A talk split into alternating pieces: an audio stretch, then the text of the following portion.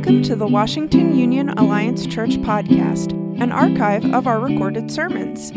We're a Christian and Missionary Alliance church located in New Castle, Pennsylvania. For more information, go to wuac.org.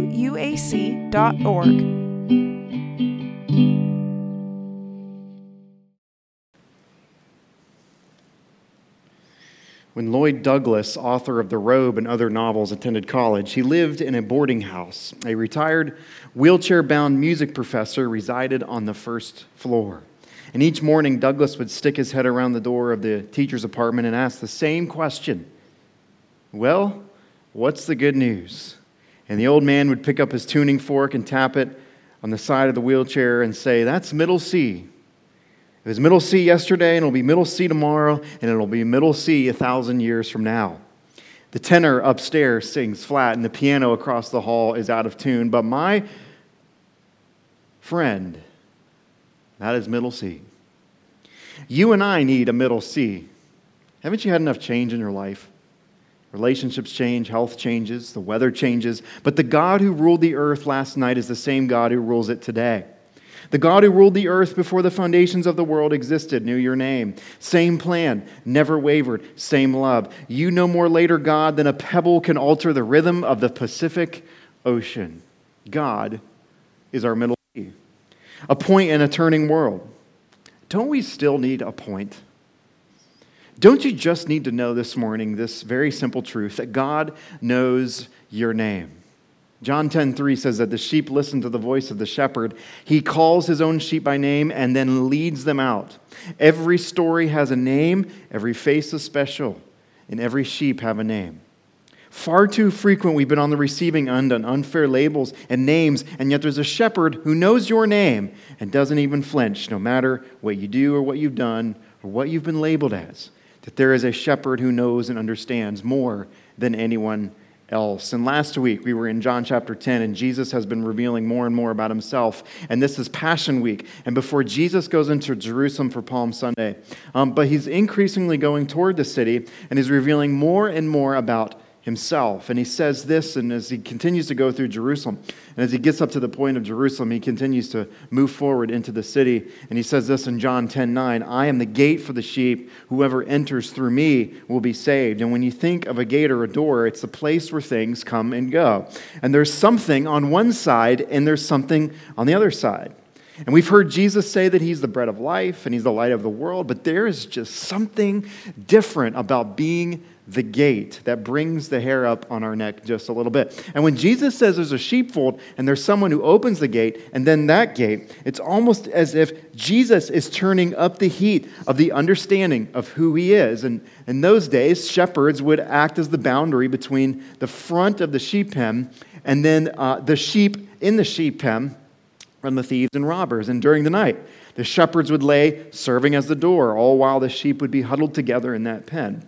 Jesus says that there may be some people, including the Pharisees and false teachers, who might be entering the sheepfold by another way. And the only way to enter the sheepfold is through the gate. And Jesus says, that is through me.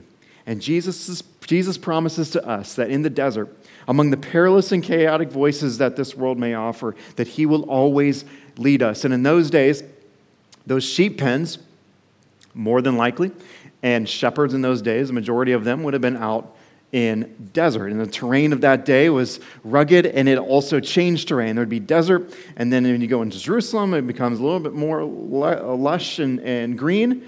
But the terrain of the day, where the shepherds would have been out in the fields, sometimes would have been chaotic and a desert like scene. And so as we discern the voice of God, Jesus always brings us clarity. And in fact, he brings us clarity when he says he is the gate. He, all these statements bring us clarity as to who Jesus is. So, as we discern the voice of God and listen to the voice of God, we will no doubt be thwarted off from the truth of Jesus. Satan will never tell you to share our faith, nor will he tell us to share the truth about Jesus. Do you hear the voice of the Good Shepherd calling this morning? The voice of the Good Shepherd that says, I'm not finished with you blank. Began a good work in you, blank. It's not over for you and your family, blank, and you can fill in your name. You don't have to be carrying that weight around you. Blank. And Did you come in carrying that weight this morning? Stones in a backpack that have debilitating weight on it. Regret for the last time maybe you lost your temper. Regret for the day you lost control. Regret for the moment you lost your pride. Regret for the years you lost your priorities. We began a series around the person of Jesus, and particularly the very significant statements that Jesus makes in his ministry. There are seven statements in the Gospel of John that Jesus makes across his ministry, and there are more. There are, these are more than just simple statements, but they give us a window into our life and why we believe in the person we place our faith and trust. And we're going to go look through these seven I am statements of Jesus throughout the Gospel of John. And here's where we've kind of been I am the bread of life. I am the light of the world. I am the door of the sheep. I am the good shepherd. I am the resurrection and the life. I am the way, the truth, and the life, and I am the true vine. These I am statements recorded in Scripture, they all reveal the depths of the Christian life and how we as God's children can go deeper with Jesus Christ in the present tense. When Jesus says I am, he's saying that he's a present reality, and that includes even for us here today. And so we, like Paul, can say in Galatians 2.20 that the life that I now live in the body, I live by faith in the Son of God who loved me and gave himself for me. And we affirmed last week that Jesus is not a was, Jesus isn't his. Amen? That he's alive and well, and he is in the present tense. These are realities for us today. Whoever comes to faith in Jesus can know him right now in the present tense. So we at this church value the preaching and teaching of the scriptures at Washington Union. And I pray if you don't have a home church, or if you don't call this your home church, I pray that you have one that does preach and teach from the scriptures faithfully. It's on page 759 if you want to follow along in the Bible in front of you. It's on the screen behind me as well. John 10, 11 through 18. I am the good shepherd. The good shepherd lays down his life for the sheep. The hired hand is not the shepherd and does not own the sheep. So when he sees the wolf coming, he abandons the sheep and runs away. Then the wolf attacks the flock and scatters it. The man runs away because he's a hired hand and cares nothing for the sheep. And in verse 14, I am the good what? Shepherd. I know my sheep, and my sheep know me, just as the Father knows me, and I know the Father, and I lay my life down for the sheep. And I have other sheep that are not of this sheep pen, and I must bring them also. And they too will listen to my voice, and there shall be one flock and one shepherd. The reason my Father loves me is that I lay down my life only to take it up again. No one takes it from me, but I lay it down on my own accord. I have authority to lay it down and authority to take it up again. And this command I received from my Father. Did you notice twice in that that we're told that Jesus is not only a shepherd, but he is a good shepherd. He's a shepherd that lays his life down for his sheep. And we're told that twice. We're told that. But is he good? Whatever brought you here to church today, we've all got different thoughts about who Jesus is and what he's done for us. Whatever brought us here today, we have all wondered or wondering right now, is Jesus really good? Can the Jesus that we're talking about here say that he's a good shepherd? I mean, this is a statement. Is he really good? Is he a shepherd? Is he a good shepherd? And all we had to approach Jesus. And in those days, shepherds were everything to their sheep. Sheep would not survive without the shepherd. In no way, shape, or form would sheep be able to function in that society in that day. All dependent upon the shepherd's direction and care of the shepherd. All of it was on the care and survival of the shepherd. We human beings are likened to sheep in the scriptures many, many times, but in Isaiah 53 6, we all, like sheep, have gone astray. Each of us has turned to our own way, and the Lord has laid on him the iniquity of us all. And none of us are exempt from being born lost and in sin. We are all in need of being led and in need of being brought back home into relationship with God, and that's exactly what Jesus did for us on Calvary. And his heart moved toward us, people without a shepherd, and his heart cannot bear to go without you and I. You see, God even demonstrated that when we were lost, that he brought us back anyway, that Christ died for us. Literally, sheep that have gone astray, that the effects of sin are separation from God, and God would so choose that when he fashioned this world, he couldn't imagine a world without you and I in it. And just shortly after this encounter, we enter in today's story, and Jesus is saying that he's going to lay down his life. Palm Sunday, Everything is victorious, everything victorious and significant and parades and cheering. And as Jesus makes his final lap into Jerusalem after a three year ministry journey, he's a 33 year old stone welder, carpenter, jack of all trades, and he's caused quite a stir amongst the community there. In fact, there's some people there willing to try to kill him and to take his life. It's the last week. It's the week of Passover in that day, and the stage is set, and the people line the streets. And Jerusalem's population every Passover went from 40,000 to 200,000. People traveled there, and it's buzzing with anticipation. And a few guys ago, there was a guy named Lazarus who got raised from the dead. He was really, really dead. And they got their palm branches in hand, and like every other king and formal king that's come marching in and entering the city, they do the celebratory praise, and the noise is deafening. And the crowd chants Hosanna. And the children get on top of the parents' shoulders, just wanting to peer over the people, just dying to get a glimpse as to what's happening. All the while, in the backdrop, the religious leaders of the day got their hit list with two guys in mind Lazarus and Jesus.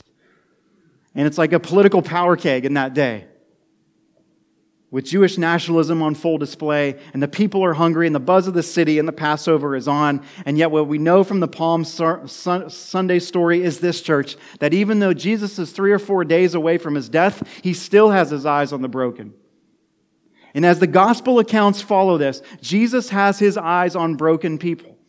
You might recall that the crowds follow him and continue to follow him toward Jerusalem along the pilgrimage. And all the gospel accounts give us snapshots as to who Jesus is. And in turn, they're communicating to us what Jesus is like and what he's done in his ministry. And they've all got his eye, their eyes on the broken. And the storm is brewing, yet God always sees people who are on the margins, even the Greeks who came from faraway places to see him. And as Matthew, Mark, and Luke put it, um, as Matthew, Mark, and Luke put this um, in their gospel accounts that Lazarus, people, Lazarus, Zacchaeus, and Bartimaeus all highlight that road into Jerusalem. Lazarus was a guy from a special small family of three people. He was deathly sick and he dies, and then Jesus comes and raises him to life. That is the heart of Jesus. And just before the triumphal entry in Luke's gospel, Jesus tells a guy to come out of a tree, and the guy gets saved and dines with him in his home that evening. And a guy, normally a Jew like Jesus, would not associate himself with a guy like Zacchaeus and would not even go near his house with a 10 foot pole. Different social class. And his name was Zacchaeus, and that's the heart of Jesus. And then in Mark's gospel, Jesus gives a blind beggar sight, a man who's lived life next to the road with the grocery cart. He's that guy who everyone passed around, rolled their eyes around, eye to eye with him. And Jesus lifts him up to a status he's never known. A God who concerns himself with people very broken people. And Jesus is good. He's a good, he's good because he leads broken people toward life abundant. And how does he do that? It's only through the cross. Only through the cross. And here's what's amazing about all this Jesus could have left during all this after getting arrested, after getting unfairly traded with a murderer. He could have gotten away from this. He's God's son, after all. He could have had that power to do that. He had the choice to let the crowd win. He had the choice, and he chose us, and he chose you. Love prompted otherwise. Jesus walking up to the cross, looking into the future to right here, shrugging his shoulders and saying, What's the use? Because don't skip over this. Jesus is all human and all God. And if the all human part would have walked up to the cross and said, Forget it, they haven't figured it out since Adam. They're not going to start now.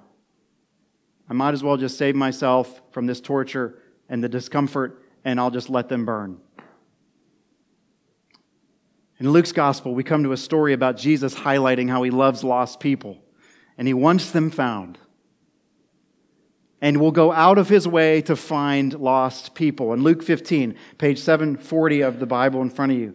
Luke 15, 1, 1 through 6. It's on the screen. It says, Now the tax collectors and sinners were all gathering around to hear Jesus. But the Pharisees and the teachers of the law muttered, This man welcomes who? Sinners and eats with them. And then Jesus told them this parable Suppose one of you has a hundred sheep and loses one of them. Doesn't he leave the 99 in the open country and go after the lost sheep till he finds it? And when he finds it, he joyfully puts it on his shoulders and goes home. And then he calls his friends and neighbors together and says, Rejoice with me, I have found my lost sheep. We find in this parable a man with one lost sheep, just one. Yet, this one sheep out of the 99, that this man, one sheep was so worth finding, so valuable, that he risked the 99 to find the one sheep. It's significant that actually in the earliest existing statue from the Western Church dates from the third century. It's a statue of the Good Shepherd bearing the recovered lamb on his shoulders. And it's thought to have come from the catacombs, and the statue can be seen today in the Lateran Museum in Rome. And besides its Christian theme, one of the distinguishing features of this statue is that the Good Shepherd is the sweetness of his countenance. Evidently, the persecuted church found immense comfort in this parable of the lost sheep. Jesus' delicate mention that he lays it, did you notice this? He lays it on his shoulders, rejoicing. That pictures tender love. The lost sheep is more than a missing piece of livestock. He spies the lost sheep alive. He races to it, picks it up, chucks it over, and plucks away some thorns from it, nuzzles it, and joyfully hosts it high on his shoulders and strides home. Amen? J. Ellsworth Kalas from Asbury Seminary said, while reflecting on the whole chapter of 15 of Luke, said that there's nothing that the divine heart wants so much as to have the whole family come home, to have all the lost sheep and lost coins and lost sons and daughters found. We find in this story just pleasure in finding the lost sheep and rejoicing in it because at one time, church, you and I were that one.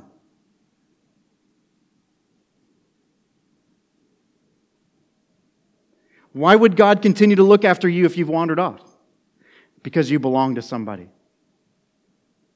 You have an owner. Even if you're bored or disinterested in God, Jesus is saying in this parable that God's going to find you, even if you've completely strayed away.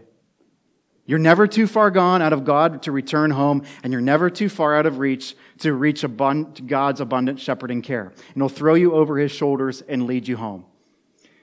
And God even rejoices in the presence of his angels when lost sheep are found. Sometimes the uninformed think as God as maybe an immense, impassive sea where the ocean of his being is neither torn by storms nor shimmers of life. But this is a different description of God. Here is a laughing and congratulating and hugging God in this part. And he rejoices over one new, newly found sinner than he does over a multitude already in his fold. There is initial lively joy that momentarily outshines settled joys, a greater joy of the safety of one who's in jeopardy than for that who is secure. Just as one rejoices at the recovery of a sick child than at the, the, the health of one's family. Notice too when, that when God rejoices, heaven rejoices as well. Why this heavenly rejoicing of God and his angels? It's because a sinner repents. He turns from sin. And when I think of God as shepherd, I go to familiar texts that you're probably, maybe some of, maybe some of you are thinking of. Maybe you've heard the psalm in these first few lines The Lord is my what? Shepherd, I shall not be in want. I shall not be in want. He restores my soul. He leads me in the paths of righteousness. It's ironic where this psalm shows up, isn't it? Sometimes they show up in homes on tea stained towels where it seems as though everybody's in want, and souls never seem to get restored. And it's spoken and prayed and chanted like a lucky charm over frightened hearts where fear seems to rule one's heart. And for centuries, the 23rd Psalm has been a resting place for the human soul.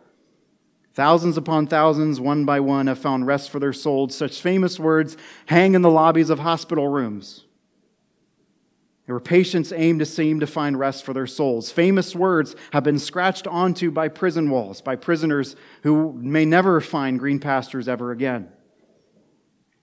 Farmers working sun up to sundown, aristocrats, women who labor, men who've labored, king and paupers, steel mill workers in western Pennsylvania, tribes in the remotest parts of Africa are surprised by this text. And folks who have most of their life in the rearview mirror find rest in this text. And those who have life still ahead of them find it. A word spoken at presidential funerals And assuredly, this morning, this word is being spoken at a graveside of a faithful servant who will never make the newspaper. But are they true? Perhaps today we look around and we see everything and everyone to be in want, souls indulging, and might I say, binging in money and sex and entertainment. We claw and find our way to indulge our soul in anything but the Good Shepherd. And how many times have those words fallen across the ears of those who have been through very dark turns, across sleepless nights, across the ears of those who have had very dark turns and who have been spoken under starry nights in western Pennsylvania? Where sleep was hard to come by.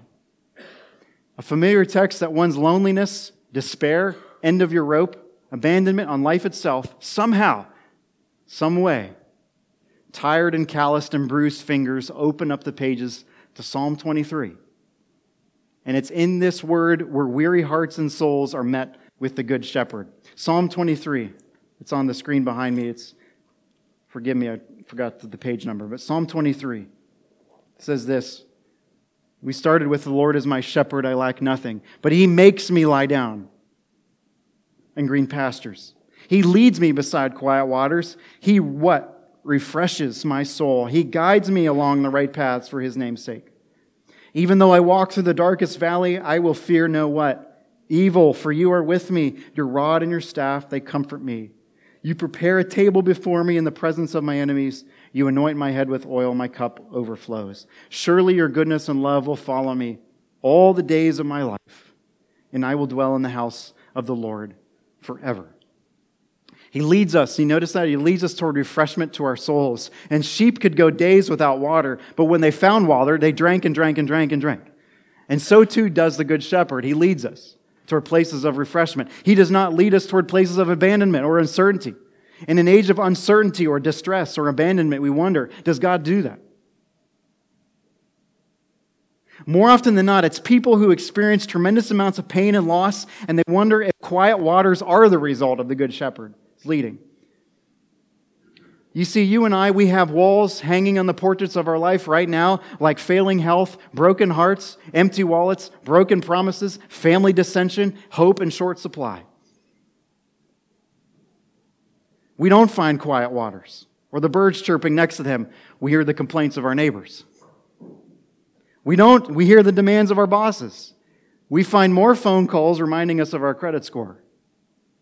We know that I know that Jesus Christ transporting us out of our situation right now is not going to happen. It's not going to transport, and we're not going to be transported out of this life into a fanciful part. We're going to walk out the church doors and probably walk into the same situations that we walked in with. But if I'm able to do one thing today, is to declare the promises of God in this text and to remind us over and over again that we rest in the finished work of Jesus Christ on our behalf, all of our debt paid. And it's there where we find rest for our souls on Calvary long ago.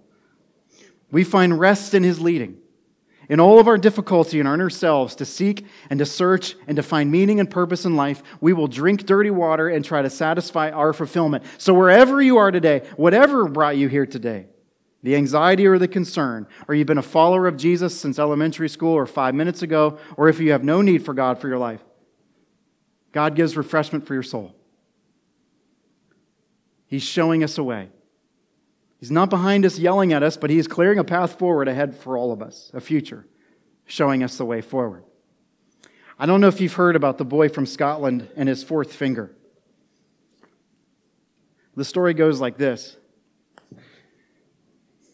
Sometimes children don't have the opportunity to learn to read or write. And sometimes they're, they're simple minded and unable to learn like other children. However, these children may have a true faith in the Lord Jesus as their Savior. The parents of a boy in Scotland died, and he was very young and he had no one to care for him. So he went to live with his aged grandfather, who was a shepherd. And his grandfather lived near the Scottish Highlands, which were very rugged and very hilly. And the grandfather asked the boy to watch the little flock of sheep. The boy would gaze at the rugged hills with admiration. And this helped him forget the sorrow that he'd felt when his parents died. His grandfather was a fine Christian man. And he told him of many stories in the Bible, especially stories about shepherds, how both Moses and David had been shepherds. The young boy would sit in front of the fire at night and listen with great interest to these stories. To these stories.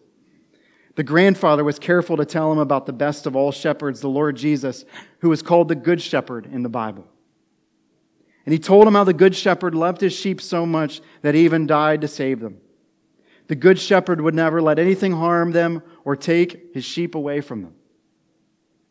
The boy had never learned to read, so the grandfather taught him a very simple way to remember the five lovely words from the Good Shepherd from Psalm 23, verse 1. The Lord is my shepherd. He took the boy's left hand and he said each word as he would point to a particular finger. Soon the boy could learn to say the words himself, holding each finger as he did so.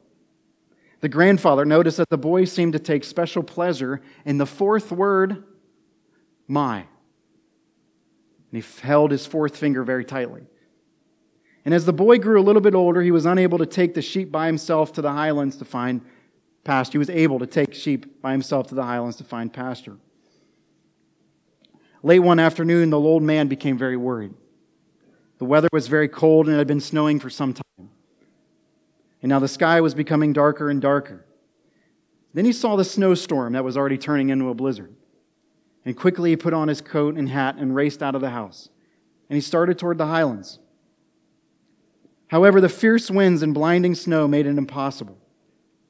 He would soon lose all sense of direction, and also his old and weary body was unable to go any further. With a heavy heart, the old man returned to his little cottage and slumped down on the chair in front of the fire. Nothing could be done until the blizzard stopped. He prayed to, to God to watch over the lad and to take care of him. He thought of all the things he had tried to teach him and hoped that he would not forget them.